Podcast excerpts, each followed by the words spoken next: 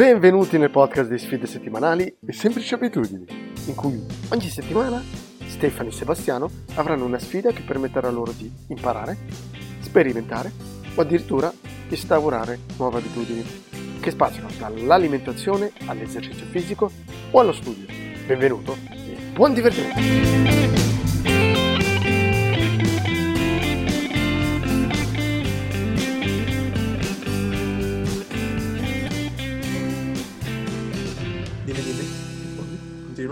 Sulla meditazione? Ci ho pensato, l'ultima volta abbiamo fatto la puntata sulla meditazione e non mi ero preparato, devo essere onesto, perché ti ho dato i consigli più stupidi, praticamente ti ho ripetuto per 20 minuti, guarda, prova a entrare nel tuo posto di calma in cui riuscirai poi a meditare e a scoprire un cammino fantastico che ti porterà a qualcos'altro. E giustamente tu ogni volta mi bloccavi e mi dicevi, ma sì, però cos'è che devo fare? E oltre a dirti sti editing a incrociate non ho fatto tanto, se non l'ultimo consiglio che ti ho dato, quello di cercare di legarlo a un orizzonte, alla montagna, al mare, a qualsiasi cosa che sia carina. Prima di tutto spero che non ti dia fastidio, che faccio colazione. E secondo, guarda, sembri ancora più impegnato, fa bene all'immagine. Senza volere, hai fatto benissimo a ripetermi la stessa cosa, eh? Perché è l'unica cosa, diciamo, che mi è rimasta. Però penso che sia la chiave, eh? Seriamente, adesso entriamo nella puntata di quello che ho fatto, ma senza volere hai detto una cosa, ma giusto. Adesso vediamo se hai cose più importanti, ancora più utili. Ma è stato veramente utile, almeno per me. Beh, sono contento sia stato utile. Questa settimana però lo stress da parte mia si è aumentato tantissimo e ho provato a meditare e meditare tanto, l'ho quasi forzata. Mi sono detto, più mediterò, meglio starò. E da una parte è vero, però dall'altra parte... È vero che quando sei stressato e hai le cose in ballo, cioè io stavo magari seduto dai 10 ai 20 minuti e evidentemente se prima funzionava, questa settimana qua non ha funzionato così tanto e mi sono detto, ah però se tutte le persone che iniziano a meditare provano la stessa cosa che sto provando io adesso, quindi finire la meditazione e dirsi sì ok è stato come non fare niente per 10 minuti, ma non è stato rivelatorio. E quindi mi sono detto che sì, davvero serve un attimino di fede per quando riuscirai a avere ancora una volta il primo feedback positivo. Sì, non male il fatto che appunto sei come tornato indietro per capire un po', perché è un po' come in tutto, anche come non sai, in un esercizio fisico tecnico in cui spieghi ad una persona come farlo, però se sai già fare l'esercizio è difficile spiegarlo, perché non ti ricordi. È come quando insegni matematica. I professori che hanno già una certa età non si ricordano neanche le difficoltà. E invece gli studenti, che hanno appena passato magari gli esami, si ricordano ancora gli step da passare. Quindi... Esatto. Ora sono aperto, dimmi. Dammi la chiave. Che sicuramente non esiste, come in tutto, no? È allenamento. No, non esiste. Esatto. Ok, facciamo i pragmatici, quindi. Hai riprovato a meditare? Sì. Questa settimana... Sempre con la mia routine mattutina, prima di fare la lettura ad alta voce, meditavo. Come hai detto te, non sdraiato, ma seduto, a gambe incrociate. Ho iniziato a mettere 6 minuti invece di 5. E più che altro il click, ho avuto un click che è stato non aspettarmi qualcosa. Cioè non dire, ah sì, dopo questi 5 devo arrivare a quello stato di meditazione. No, io questi 6 minuti li passo come, spengo la luce, sto tranquillo, penso e ho provato a fare quello che mi ha detto. È stata come una ricerca di uno stato di tranquillità nei miei ricordi, come se avessi un database in testa e ho iniziato a guardare, ok, le vacanze dell'anno scorso, quando ero piccolo, ricordare proprio il momento, perché ci sono dei ricordi in cui ci ricordiamo proprio il momento. E quindi ho iniziato a passarli, non ho ancora trovato quel momento che dico, ah sì, cioè ne ho trovati, ma non un momento veramente preciso. Però è bello anche solo questo gioco di ricerca. E quindi già questo non mi fa pensare ad altro. E mi porta a cercare di avere uno stato di tranquillità. E cercare di pensare a me, come persona, non seduta in salotto, ma in quel momento. Come stavo in quel momento. Quindi cercare di un po' di estranearmi dalla situazione attuale. Perfetto, ci sei arrivato da solo. Questa è davvero come una seduta dallo psicologo, ti faccio lavorare a te piuttosto che darti le risposte, ma era davvero quello che stavo per dirti. ho notato questa settimana che più ti aspetti qualcosa dalla meditazione e meno ti arriva. Ed è la frase cliché, e mi danno fastidio le frasi cliché, però è così. In passato, anche settimane fa, meditavo, magari 10 minuti, finivo e avevo il sorriso in faccia. Era proprio sempre la stessa cosa, finisce la meditazione, apro gli occhi, sorriso. E invece queste volte non arrivava perché ero stressato e mi dicevo, ok, adesso medito 20 minuti e poi starò bene, perché questo mi farà stare bene. E la meditazione più c'è attrito e meno funziona. Quindi io mi sono portato lo stress generale nella meditazione, quando in realtà la meditazione dovrebbe distaccarti da tutta quella che è la tua situazione giornaliera. Quindi una volta finita la meditazione ti sei sentito differentemente?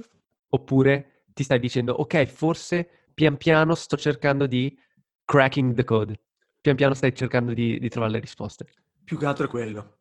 Cioè adesso è un po' come se ho questo compito che è la ricerca di questa situazione, di questo momento, almeno un momento. Ne ho trovato un paio. Soprattutto penso che è più facile pensare in un momento in spiaggia, col sole, col caldo. Quindi già solo pensare il sole, il caldo che ci irradia, no? Però vorrei proprio trovare il momento, la situazione in cui mi ricordo esattamente cosa è successo.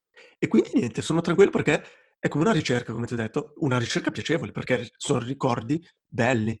Non sono ancora arrivato a quel momento e quando finisco non è che mi sento pieno di energie o mi sembra di aver fatto 6 minuti di qualcosa di straordinario. Però mi sento bene, non mi sento male. Ecco, non c'è nessun feedback negativo, anche perché non mi aspetto qualcosa di enorme. A me va bene così. Anzi, la mia idea è, io continuo a meditare, almeno cerco di meditare, magari aumento ancora i minuti, 1 a 1 va benissimo, quindi magari la prossima settimana faccio 7 minuti.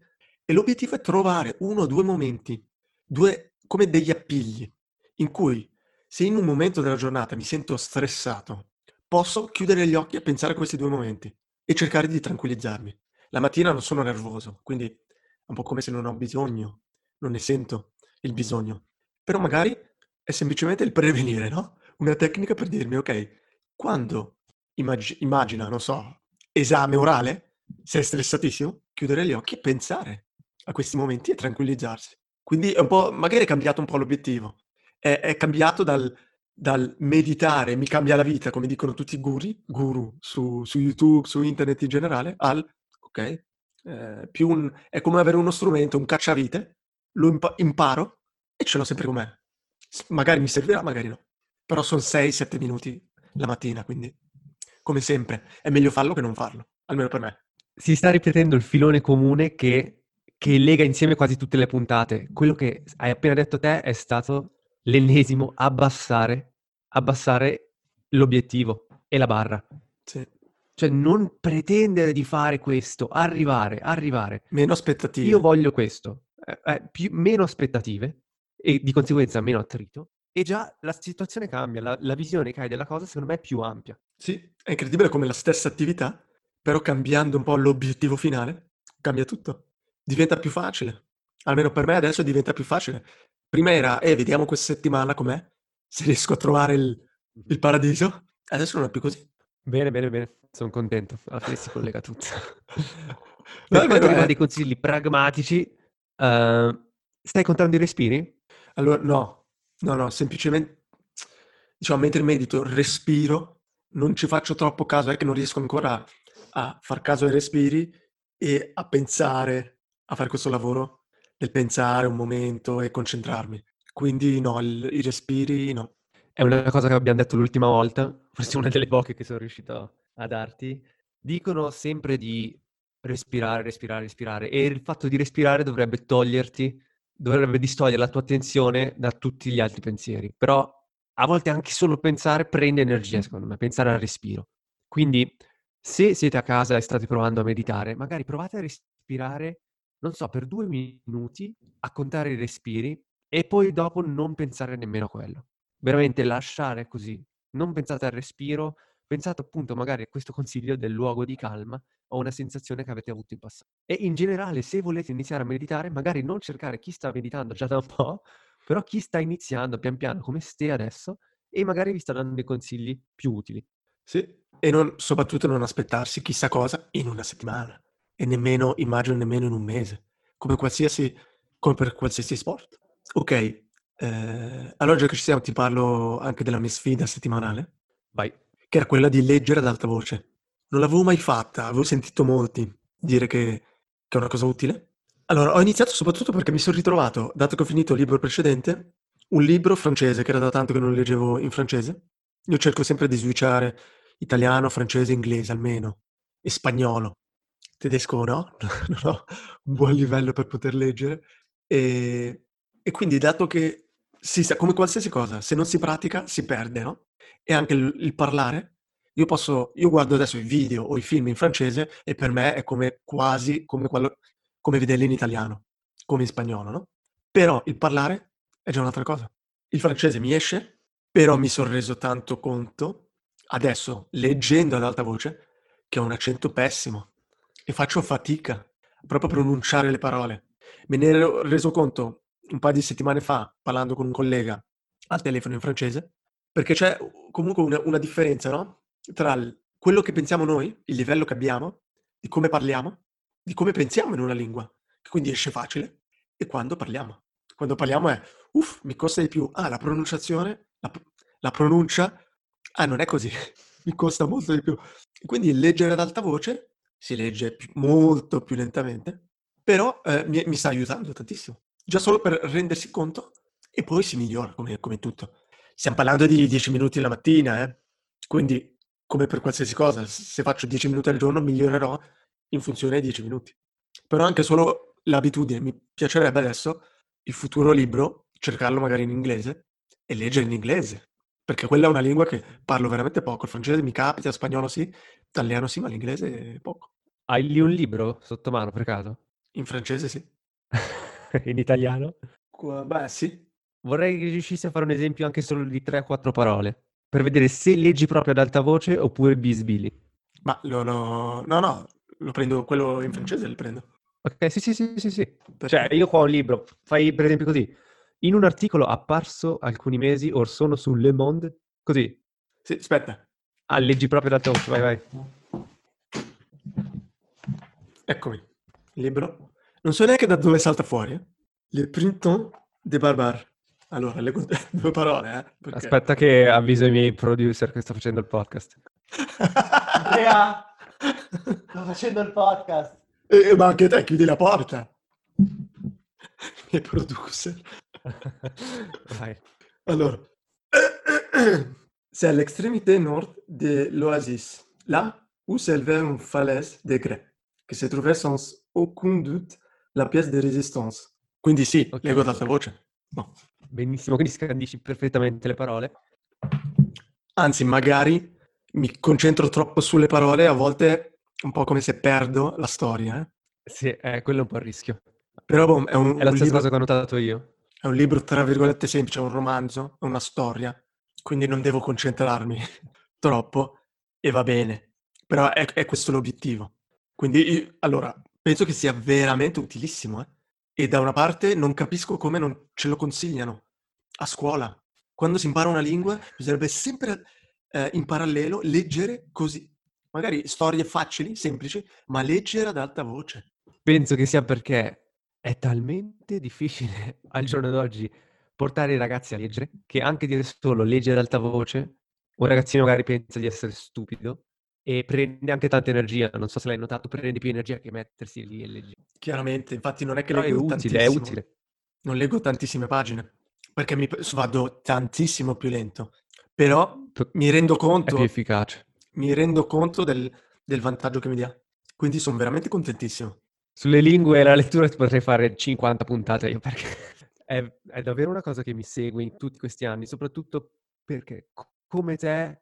Ho a che vedere con l'inglese, il francese e l'italiano ogni giorno e diciamola tutta, cioè parlare un'altra lingua non sarà mai come parlare l'italiano. E quindi io sono sempre nella situazione in cui mi dico ok, non riesco a parlare come vorrei. Sì. E quindi questo mi ha portato a cercare e scogitare mille maniere differenti di migliorare nelle lingue e la lettura è quella che funziona meglio. Perché dopo qualche anno arrivi al punto in cui sì, ascoltare, guardare un film lo fai perfettamente.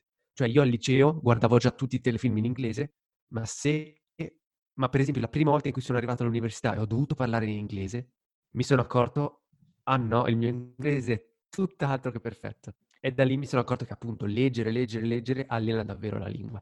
La cosa difficile delle lingue è che devi tenerle allenate tutto il tempo. E stamattina io mi sono messo a leggere come te, non all'altavoce, ma a metà fra l'altavoce e il silenzio, bisbigliare quindi in italiano, appunto per questo podcast, perché una volta che parli così tanto inglese e francese nel mio caso, ti dimentichi anche l'italiano. Che sembra stranissimo, sembra una berrità, però è così. Soprattutto succede che si iniziano a mescolare le parole, quindi si sporca l'italiano con parole in francese, si italianizza delle parole francesi, o in inglese, o un po' tutto, è un po' un miscuglio. Il peggio è quando la seconda lingua assomiglia molto all'italiano. Io con lo spagnolo, il mix spagnolo, francese, italiano, mi sta dando dei grandi grattacapi, perché mi succede sempre più spesso che non mi rendo conto e non ricordo se una determinata parola si scrive, in che modo scrive, se in francese, in spagnolo, in italiano. Dato che, se ci pensi, al giorno d'oggi si scrive poco comunque, scrivendo poco è difficile anche controllare. E una cosa è, come dici te, una cosa è vedere un video o leggere, e quindi quando hai già la parola e una grammatica perfetta, e una cosa è quando sei tu che devi parlare, è ancora peggio scrivere. E magari non hai neanche un correttore, quello è ancora peggio.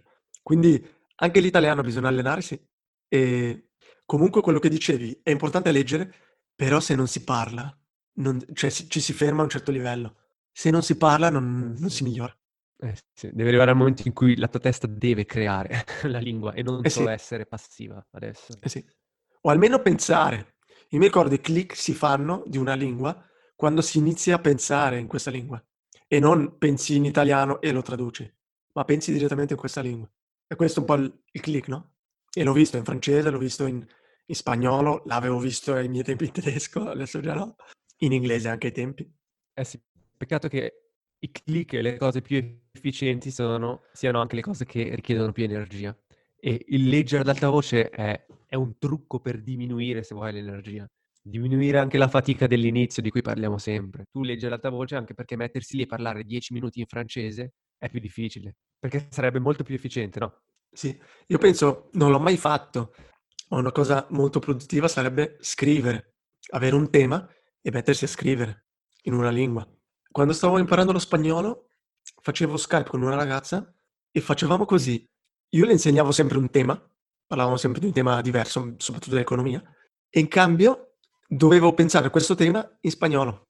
Quindi cercavo di spiegarle l'argomento in spagnolo, quindi dovevo creare, dovevo anche un po' improvvisare, non è che scrivevo tutto.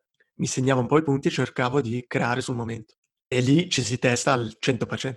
Soprattutto su argomenti un po' diversi, perché se no, se si parla ad esempio solo di cibo, a un certo punto si padroneggia quell'argomento, ma se si parla di abiti non abbiamo già più vocabolario, quindi è importante creare.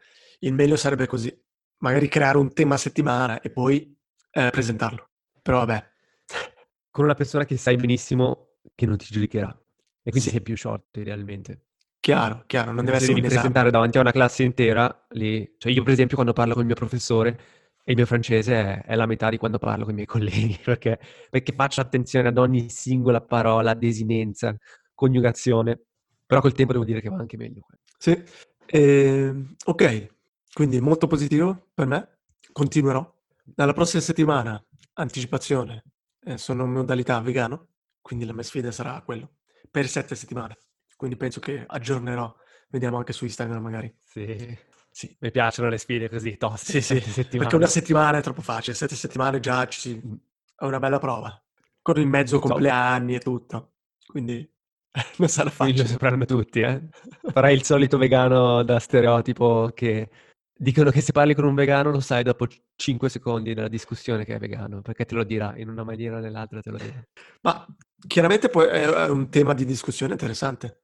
Anche perché io non sono vegano, quindi non sono il solito magari vegano che lo fa per, non so, per gli animali o per la salute, quindi è un po' estremista. No, lo sto provando e semplicemente mi farà piacere spiegare quello che provo, le difficoltà che incontrerò e gli aspetti positivi o negativi. Quindi sarà un po' un arbitro, no? Non è che voglio convincere nessuno poi a diventare vegano. Ma vediamo, magari dopo 7 settimane faccio il passo. Chi lo sa, non penso però. Ah, non avere preconcetti, non aspettarti niente come con la meditazione. No, quello no, sicuramente. No. E... vabbè, ma quello ne parleremo, penso, la prossima puntata. Te invece questa settimana? Stress, tanto. Allora... Finisce quindi la prima parte di questa puntata un po' più lunga del solito e vi aspettiamo la seconda parte. Grazie per aver ascoltato un'altra puntata di Sfide Settimanali. Se siete interessati a quello che facciamo, venite a trovarci sulla pagina Instagram oppure sul sito sfidesettimanali.com. Un saluto e alla prossima puntata.